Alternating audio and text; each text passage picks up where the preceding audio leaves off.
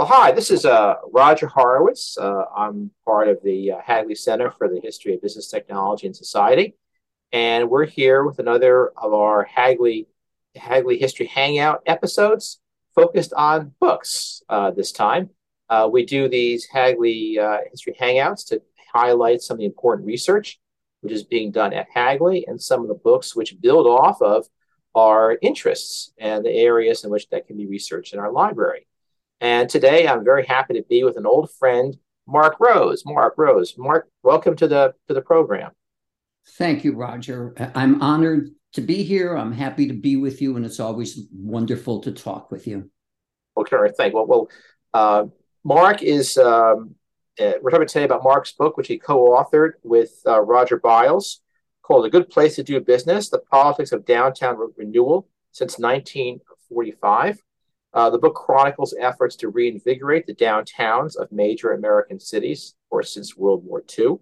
Uh, Mark Rose is professor of history at Florida Atlantic University, and Roger Biles, who's not with us today, is professor emeritus of history at Illinois State University. Uh, both these men have published armfuls of books, large in the area of urban history, political economy.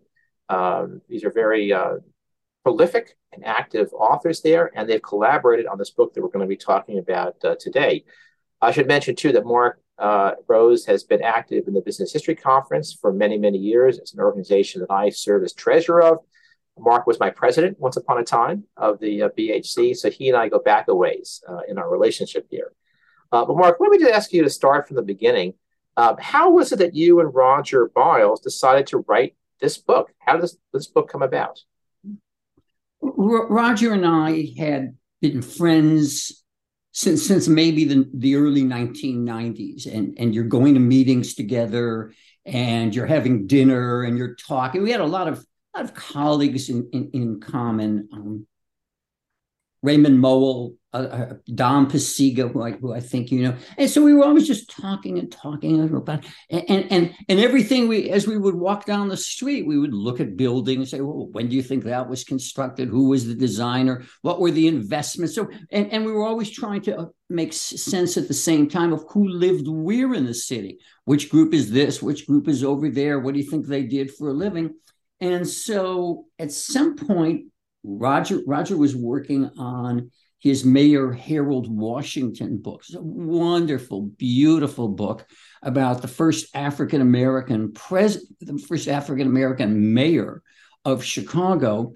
And Washington wanted to move city resources out to, to the outlying neighborhoods. And he ran into a lot of opposition from business people and members of city council. It was just just a, such a neat idea, and the Washington papers are are available here in at the Harold Washington Library in Chicago. So we we were just talking about it, but then I, I had other interests. This book developed over about 25 years. So after I did my interstate book and after I did Cities of Light and Heat. In the city, in the interstate book, I have engineers and downtown business people destroying the area around downtown to keep African American people from shopping downtown and to protect downtown property value. So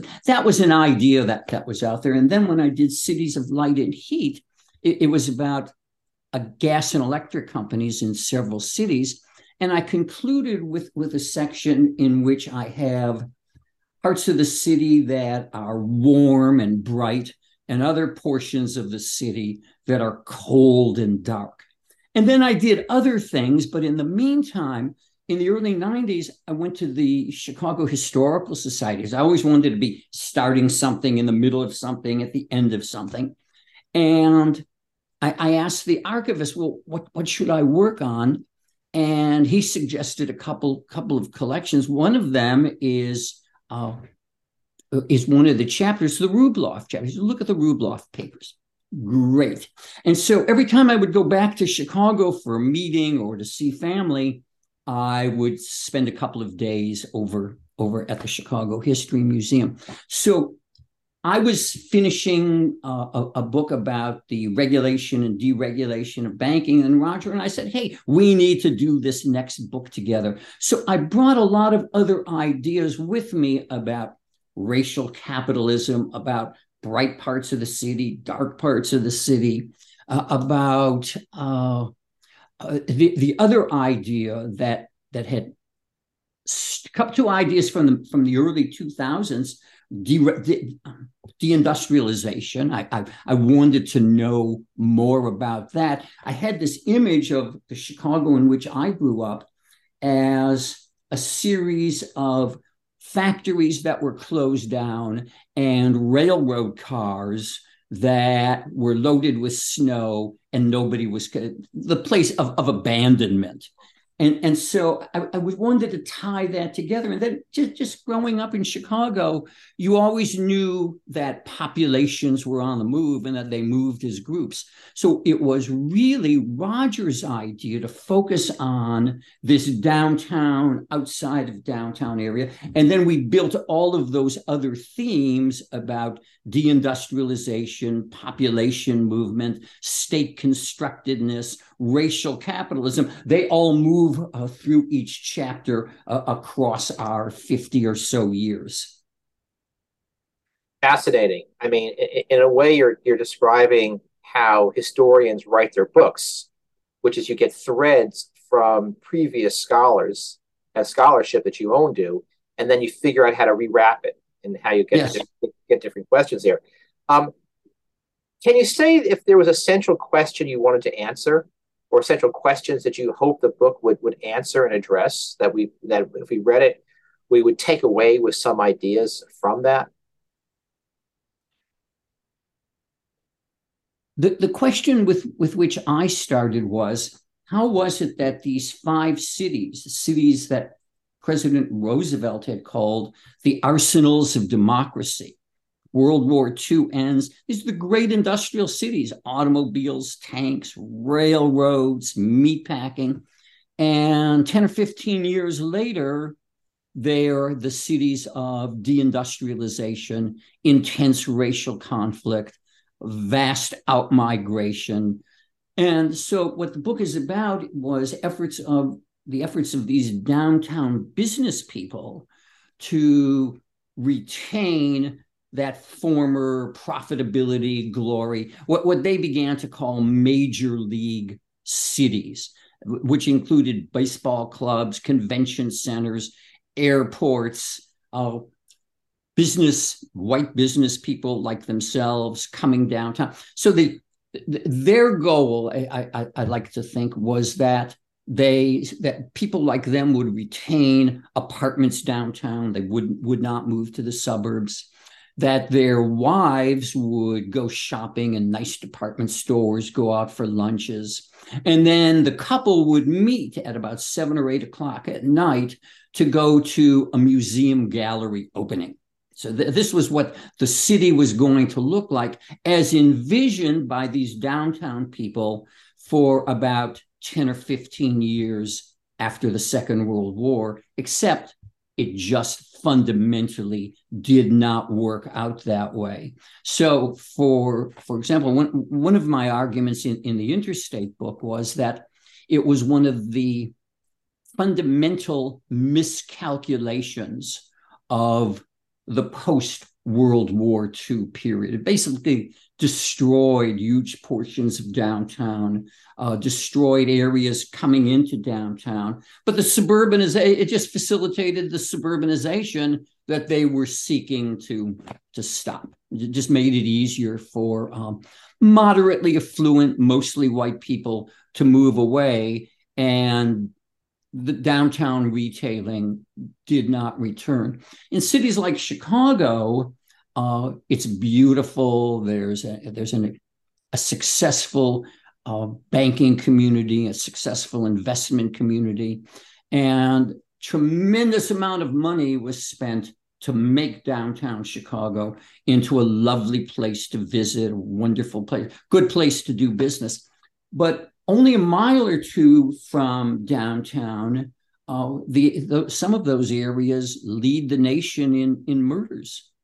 So not a success. That that, that that's I think our key point, and and it's fundamentally about race. Well, immediately let's let's, talk about that because it's it's right there. Uh, you mentioned it both in your opening comments here and about here. Uh, you say it's fundamentally about race. Well, how is this process you're describing, uh, this effort to revive the downtowns, this misguided effort is really, I think, what you're saying. How is it all about race?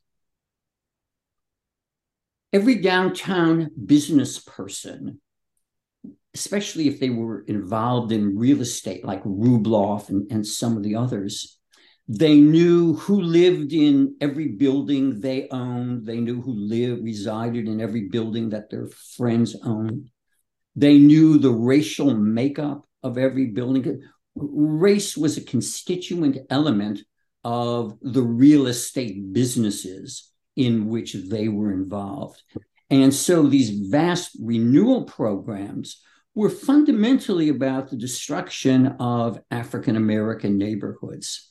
So even in, in, in, the later period, when, when we're talking about hospitals, what we're really talk, talking about there were hospitals as gigantic urban renewal projects. So they, in these vast medical districts, say in Chicago or St. Louis, the, the, the hospital authorities were uh, able to demolish buildings and construct laboratories or new hospital facilities. But it was always the African American neighbors, or almost always the African American neighborhoods that were to be demolished, uh, while other. I, I, let's go farther with it rather than me going going going on and on. Right. Well, no, I think this is this is this is very very you know important part of your, your story there. I mean, you mentioned, you know, earlier, and of course, you, your your book about the interstates. What is that book called, by the way? The book about the interstates. It's called Interstate Express Highway Politics.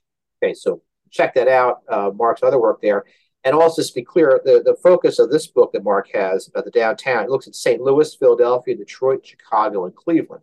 So you're you're aware. I mean, it looks at Pittsburgh too. We'll get to that in a minute there.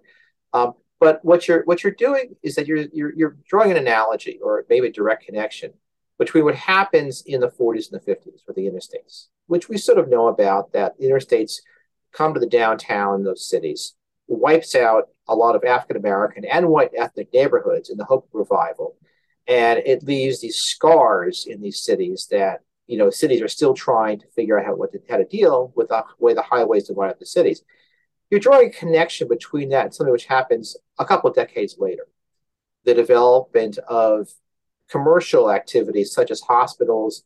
You also talk about sports teams and convention centers in your book there. Um, can you make that clear? I mean, how is that? How, how are these things connected? The highways of the 50s, 60s mm. with this process of the 70s and the 80s, where you try to get these large enterprises downtown mm. as a way for economic development.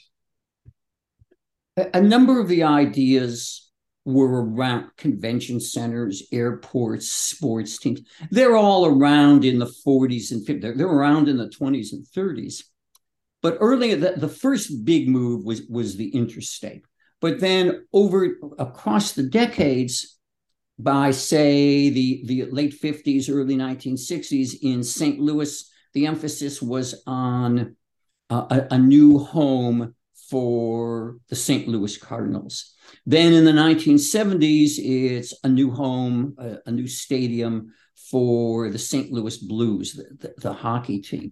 And, and in other cities, the emphasis was on convention centers. We get this huge convention center. People will fly in for three days, spend a lot of money, go out for dinner, go to a play. Property values will, will boom. Downtown sales will rise again. And by by the 90s, uh, the, the emphasis has shifted to yet another idea hospitals and also gambling. So bring in casinos, and that will be the casinos and um, and the ga- the gambling and the hospitals will finally at last begin the process of rescuing downtown property values. Now, one of the things you show is how these in most cases, not all, but most cases, this, these huge projects don't do what they are intended to do. Yet the appeal remains. That you, you this is you know you describe this, the cyclical character of it. It keeps on happening there. Why is it? Why do we have the resort to these big projects, these these big things that are supposed to save things, and then when in fact there's so much evidence, especially for convention centers, there's so much evidence mm-hmm. that these that these projects don't actually do uh, what they uh, what they meant to do. I mean, just just here, for example, in Wilmington, the redevelopment of the waterfront area began with the construction of a convention center, which was a complete flop, and now mm. it's um, and, and, and, now it, it's still there, but it's it's it's really not. It has not worked. Uh, it's now a hotel. So but what is the appeal for the for these projects for these urban areas? So many cities doing these things, and many small cities that you don't go into also trying these kinds of one big project strategies for renewal. Suburbs uh, all around South Florida have they have these hotels, these small convention centers. Uh, Orlando is the convention center of uh, uh one of the convention centers of the United States, along with Las Vegas. It may be, Roger, that it's one of those approved ideas in the world of business and politics. And then there are people who are in the convention business who fly around the country, consultants, explaining to downtown business people and political leaders that you just need to enlarge your convention center, put in a hotel, and the business that's going across the state to St. Louis, you can recapture that here in Chicago or down in Dallas. So, again, the, the fundamental idea is these people are always going to be meeting. And if you have the right facilities, they, they will come to them. You, you will build a good place to do business. Now, um, this focus on the downtown again this is where the downtown again comes back in is that you want the downtown to be the sort of incubator this economic growth. Um, and the the rationale for that is that is that it'll it'll all boats will rise if you have this kind of economic development. Uh, but you show that's not the case. There are some exceptional cases where these districts do well but even those exceptional cases you mentioned chicago it doesn't help the neighborhoods especially African American neighborhoods. Why is that? Why doesn't this have this kind of economic ripple effect, which its mm. proponents are saying mm. will happen? You know, Roger, I'm not certain why it doesn't permeate out the way it does. These places don't really create as many jobs as as is as are advertised. Uh, the jobs are mostly part time in nature. So you bring in a few people to work at the convention center, a few thousand people work at the ballpark for a couple of hours, but they don't create the kinds of jobs that you, you can support a family with your two or three kids and pay, pay your rent. They're part time work. So they, they promise thousands of jobs, but those are one time things. And then even those thousands of jobs don't materialize. So, for example, the Philadelphia Conven- Convention Center, um, maybe if these places are busy 200, 200, 250 days a year would be phenomenal. But most of the other days they're they're quiet. And similarly, a ballpark, it's only busy 81 days a year. And the rest of the days they just take up space and it's a big parking lot and, and there are no jobs there except for the 20 or 30 or 50 people who run the baseball team. Right. So that also does not produce the kind of ripple effects, economic ripple That's effects right. you have. That's right. Because businesses can't survive, the smaller businesses, the bars, the restaurants, clothing stores, on that relatively small amount of clientage. Perfect. Now, Perfect. Yeah. I'm sorry. Oh, go ahead. No, so the other big idea of, of say the 1990s in, into the 2000s was that these hospitals, uh, Barnes Jewish, University of Pennsylvania, uh, Rush in Chicago, which is a gigantic place, that they would then take their research in biology and it would be made into used by a joint nearby corporations, and they would build biotech. The, the cities would emerge as biotech centers. Well, it didn't work out that way in, in most cities. St. Louis is not a biotech center. Even Chicago is not a not a biotech center. I'm not. I'm less clear about about Philadelphia, and so they they never they lacked the infrastructure for biotechnology. They didn't have the right kinds of people who were educated in in appropriate fields.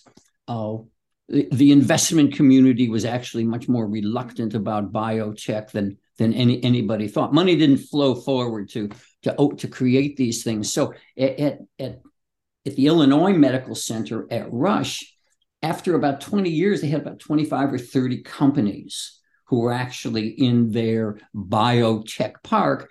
And what they ended up doing was renting space to places like Costco, or they turned the old Cook County Hospital that became a Hyatt hotel. So they ended up as urban renewal operations, creating a few downtown jobs.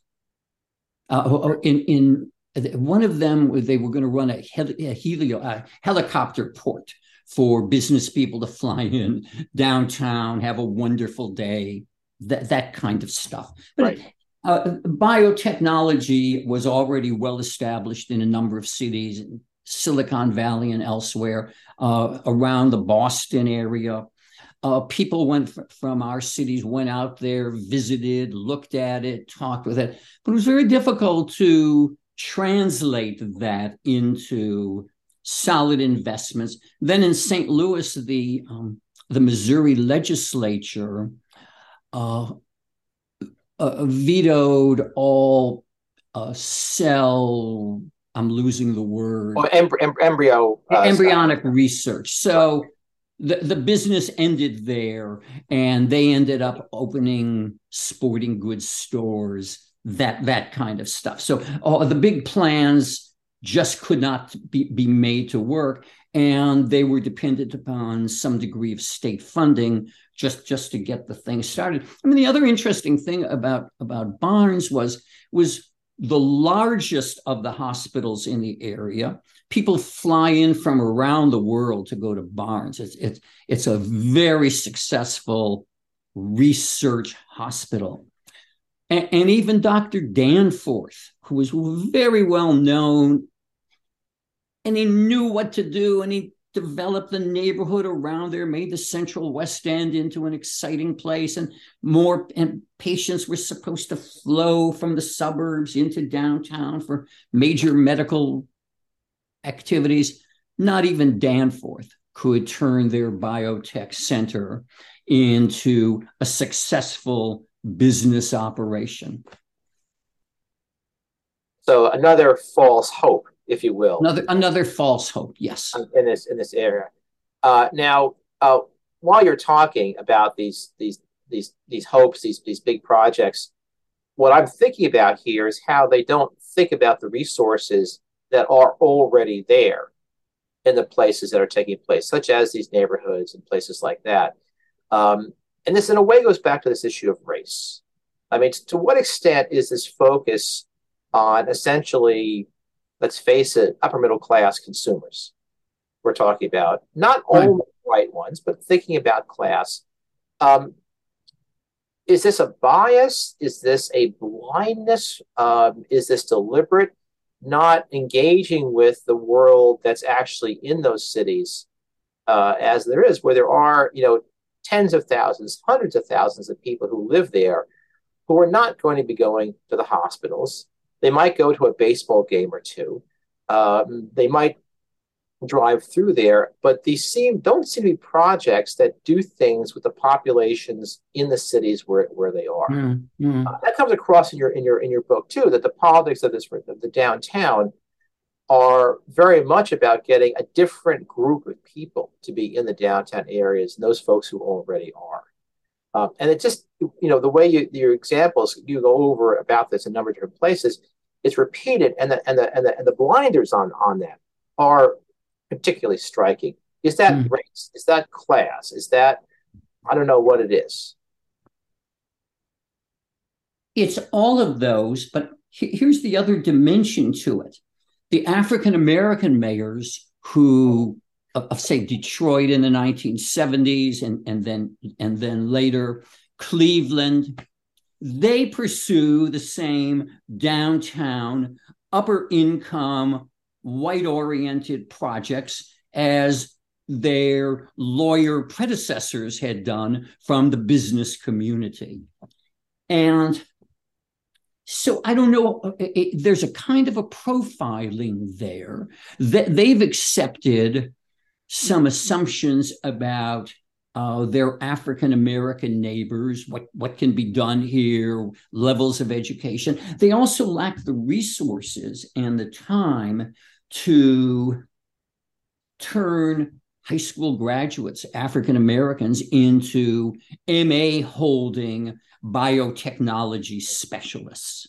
And so they've got their two or three years in office. They, they have to start to deliver something. And the resources to do that, the cities are very dependent on lo- local people, bond issues, credit ratings. So the, the African American mayors are as bound by the rules and by the practices as their European American mayors had been let's elaborate on those on those constraints here. Um, you mentioned bonds and finance.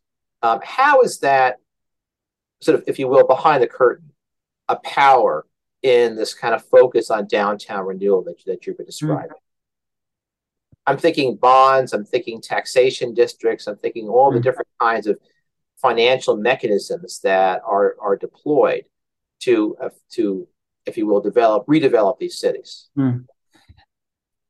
I'm not sure that there's a curtain of power as much as we don't understand, ordinary people don't understand finance.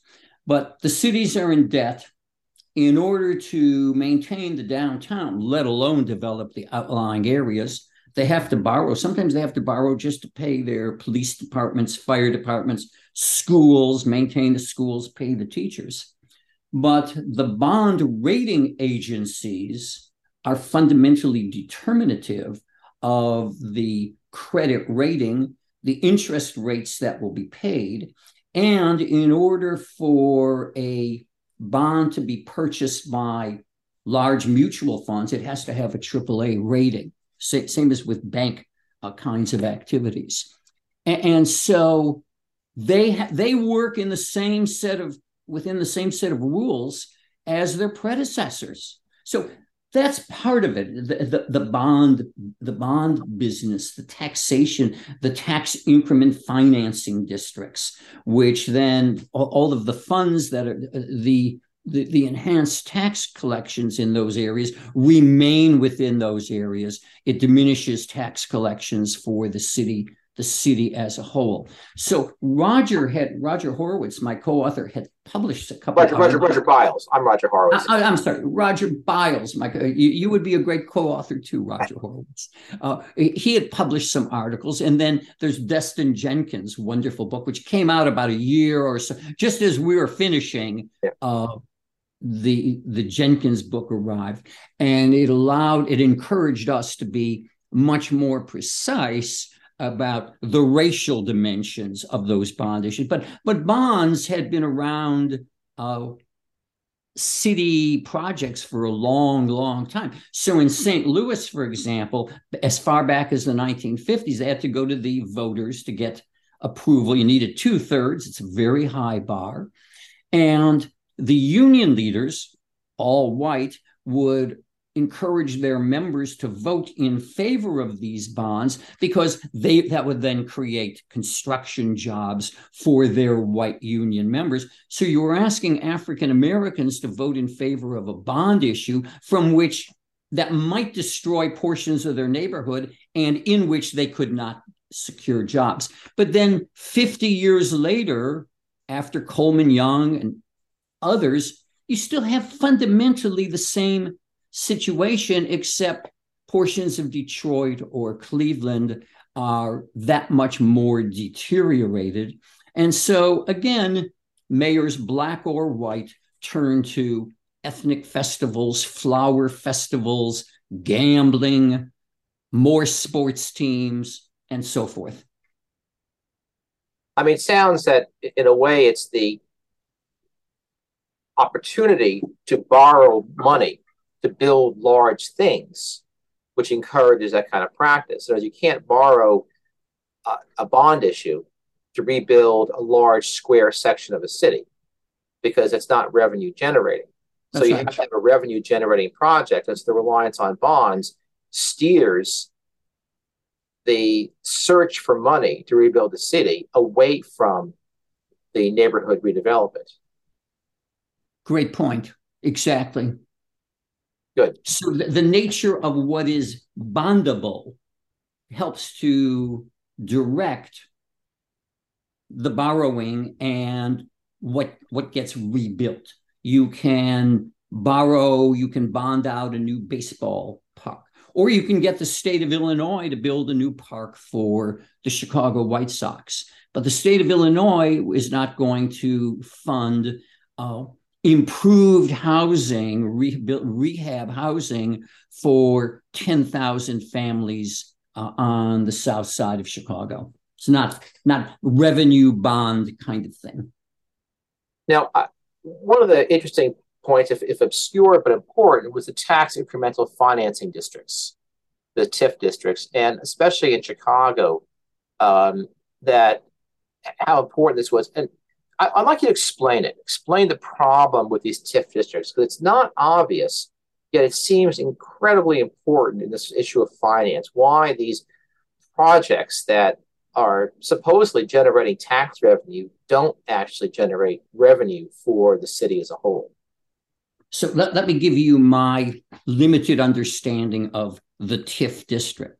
So there's a, a square block in Chicago, and some of the large corporations are saying, well, we're going to move out. This is kind of run down, it's deteriorated. Don't worry about it. What we will do is we will create a tax increment financing area on that square block. And then we will, some of that revenue and your revenue you will use to beautify, fix up the front of the building. And then as property values increase, the taxes there will be used only on that block or two. So the taxes are not available for the schools or even for the buildings on the block next door. The other device city officials used was tax abatements. So you're not happy here, you don't have to pay taxes for five years or 10 years. Or in St. Louis, uh, the downtown business people prevailed upon city government to declare the downtown blighted. So once you had a blighted designation, you didn't have to pay any taxes. Well, the police still had to be paid, the firefighters, the teachers, but now you've removed those taxes, you've shifted the burden outward to the less wealthy portions of the city, but this was all in the in the interest of persuading the remaining downtown business people, please remain here. Right. So you end up, if you will, losing resources rather than increasing resources for for that for that area. I thought, I mean, finance is one of these things hard to understand, but it seems so central to the kind of dynamics uh, that that you're describing. Um, well, let's bring in one more the one more big player into this, and that's the federal government, which we haven't talked about at all. And of course, you know, we live in a federal system there. Federal money is so important, and federal policies is so important. Um, what's the federal government's responsibility for this, this this sort of situation where where these cities are are starving for money, employing these kind of financial devices? such that no matter who the mayor is, they have to do that. What's the federal government's responsibility in, in, in that sort of a trap that these cities uh, mm-hmm. find themselves? Well, Roger Biles and I would like to tell you that federal officials have substantial responsibility for every city. But federal officials, at least since the early 1970s, at least since the time of Richard Nixon, have determined that they do not have that responsibility. They had revenue sharing early on, so you had block grants of money, but those were dispersed very widely, including to in, including to the booming new cities of the Southwest and to prosperous suburbs. Everybody could could get a share of that. And then by the 1980s, the, the large federal projects, urban development action grants, for example, th- those disappeared. And so Roger Biles and I highlighted the few mayors, uh, such as Coleman Young, who were able to get loans to build uh, the, the new hockey arena, that sort of thing. But they they were the big exceptions here. Basically, federal officials deleted cities from from their call lists. Now there are other federal programs. There there's what, what are called Section 8 housing. Uh, it, it's a voucher system, kind of, kind of like public schools have vouchers. And you, but landlords, I understand, don't, don't really want Section 8 renters and they don't want Section 8 vouchers. They want cash paying customers. And so the Section 8 vouchers are deeply, also deeply racialized. This part of the story is the withdrawal of the federal government from these cities, which of course means they don't have access to the deep pockets. That's right. Of the state, you know, for, you know, for you know, for these areas there. Um, which in turn, if I if I could interrupt, which in turn makes mayors and downtown business people even more dependent on the bond rating agencies and on trying to lure your corporation into my city, or doing whatever I need to do as mayor to keep my baseball and football team in town, even if it means spending millions of dollars to refurbish their stadium. I mean, I mean, is this a a trap that they can't get out of? Are there any strategies that uh, could be employed that do more for the neighborhoods? And this, I mean, this is your big point. Is that in a way, this downtown redevelopment, this lure is so is so attractive, um, overdetermined, you might say, that it results in in a sucking of resources away from the area. So again, this is your story, I believe. Correct me if I'm wrong. Is it's not just that sometimes these downtown redevelopments are consistently they don't they don't work. Is that the efforts to make them work augment, if you will, inequality because resources are pulled out of those other areas. Perfectly said. Thank you. That that's it. It's not just that they fail to work; it's they're actually expensive, they're costly for these outlying areas. And so, again, Roger Biles first really crystallized this for me. So Mayor Harold Washington, for example, wanted to shift resources to some of the outlying areas, uh, but within Chicago. The steel industry was in the business of leaving Chicago just as Harold Washington was mayor. And in addition, there were a number of remaining small manufacturers still in Chicago.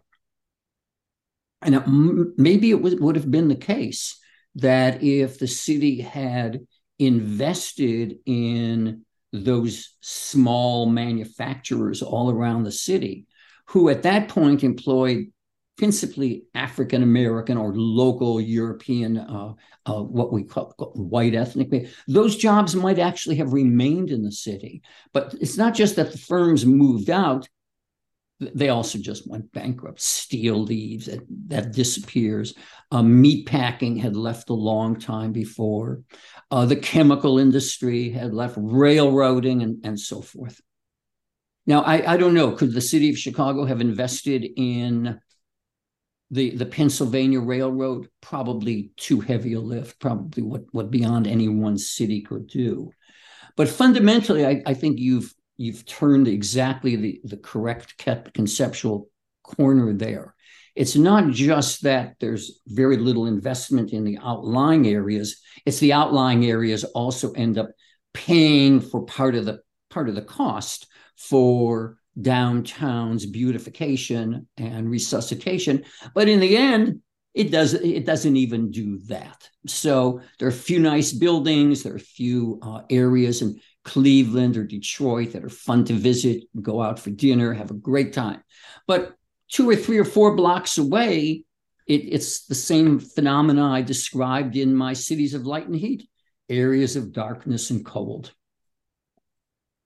Yeah, well, Detroit, yeah, I've been many times in Detroit, and and they it's a lot it's a lot to renew there. Um, well, do you have any closing thoughts about this? I mean, do you have any suggestions on on say those who live in cities who see these politics coming up? Uh, you know, what kind of angles are there to generate a sort of more uh, fair, if you will, share of city urban priorities? When I was much younger, I, I might have it might have given you a couple of ideas about how we can fundamentally fundamentally change politics. But let, let me give you a couple of examples from from the book that that I Good. find dis- discouraging. So in downtown Chicago, people like Arthur Rubloff actually had very little success in implementing their their big projects. They, were always at loggerheads with with the other downtown people. But that same group of people had no problem assembling gigantic projects that just rolled over African American portions of Chicago. But then, even in a later period, uh, Roger Biles and I have, have a chapter on a member of city council in Detroit, uh, Mel Ravitz, and, and a woman in downtown Chicago. They they they do all the right things. They're organized. They know how to go to city hall. They know how to confront the mayor. But as we argue, these those are all part-time efforts. They're they're not about the business of changing city policy. Whereas city officials, renewal agencies, they have attorneys who work on this full time. They're, they're in the business of turning aside these kinds of people. And so in, in a later period, as we as we come into the 2000s, that there just seems so few likely opportunities for people out in the neighborhoods to change their lives in fundamental ways. And so they're in the same position as their current mayors or former mayors and other business people of hoping that there is some success downtown and then maybe maybe some portion of it uh, comes out in in their direction. So far that hasn't taken taken place, but uh, I, I'm I'm not I'm not optimistic. And, and if they were to come to me and say, Mark, what, what, what should we do here? I, I'd, my, I guess my answer would be hope for the best. Yeah, well, I mean, in, in, a way, what you're saying, what you're concluding with, is that the problems are more than these cities can tackle by themselves. That uh, uh said again. Yeah, I mean, the mayor, the mayor is, however well intentioned, is caught by forces of capital and the absence of resources to to do these things. And it, it just seems to me, again, this in retrospect, that the the absence of federal resources or some sort of shifting of the playing field seems determinative here. You know that you don't have another choice if you want to redevelop areas there. You're sort of mm-hmm. forced to go down this road, even if you have concerns about it yourself, because otherwise there's no money to be obtained. For these things. Yeah. I, don't want to be overly determinative about federal resources. We don't know how that would have been spent. And, and the interstate was a central city disaster.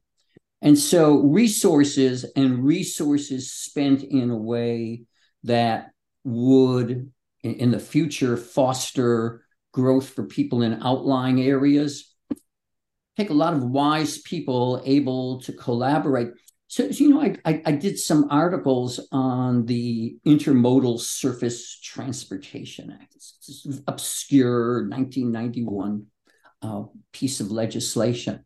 And the idea was that rather than interstate projects, plowing through cities, that governments, local governments would get together in these councils of government and they would determine uh, the best projects for their area highways, shipping, railroads, airports.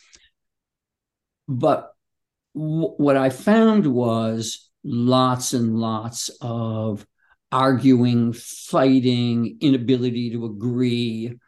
Oh, it, it, will the port be on my side of the river? Will it be on your side of the river? I want an airport. Not easy to put these. Uh, what you have in part is a, uh, at the same time that we're missing federal funds, we also have an excess of decentralization. Hmm. Right, where you where you fight over what what's there because you're looking at it strictly inside your particular jurisdiction. Exactly. Right. So you have a challenge of, of federalism, if you will, in that case. Right. Well, Mark, I think we've been going for about uh, 40 minutes. I think that's a um, long time. Um, do you have any last thoughts you want to share with someone interested in your book and interested in the arguments you and Roger Biles make? I would be pleased to correspond with anybody interested in the book. Roger Biles would be pleased to do so. I would look forward to meeting people uh, at at the various conventions like the Business History Conference, and I very much enjoyed having the opportunity to talk with with you, Roger, about the book. Well, thank you so much. Um, good place to do business. The Politics of Downtown Renewal. It's available in paper from University of Pennsylvania Press. Uh, take a look. And uh, Mark, thank you for joining us. My pleasure, Roger. Always good to talk. Thank you. Take care.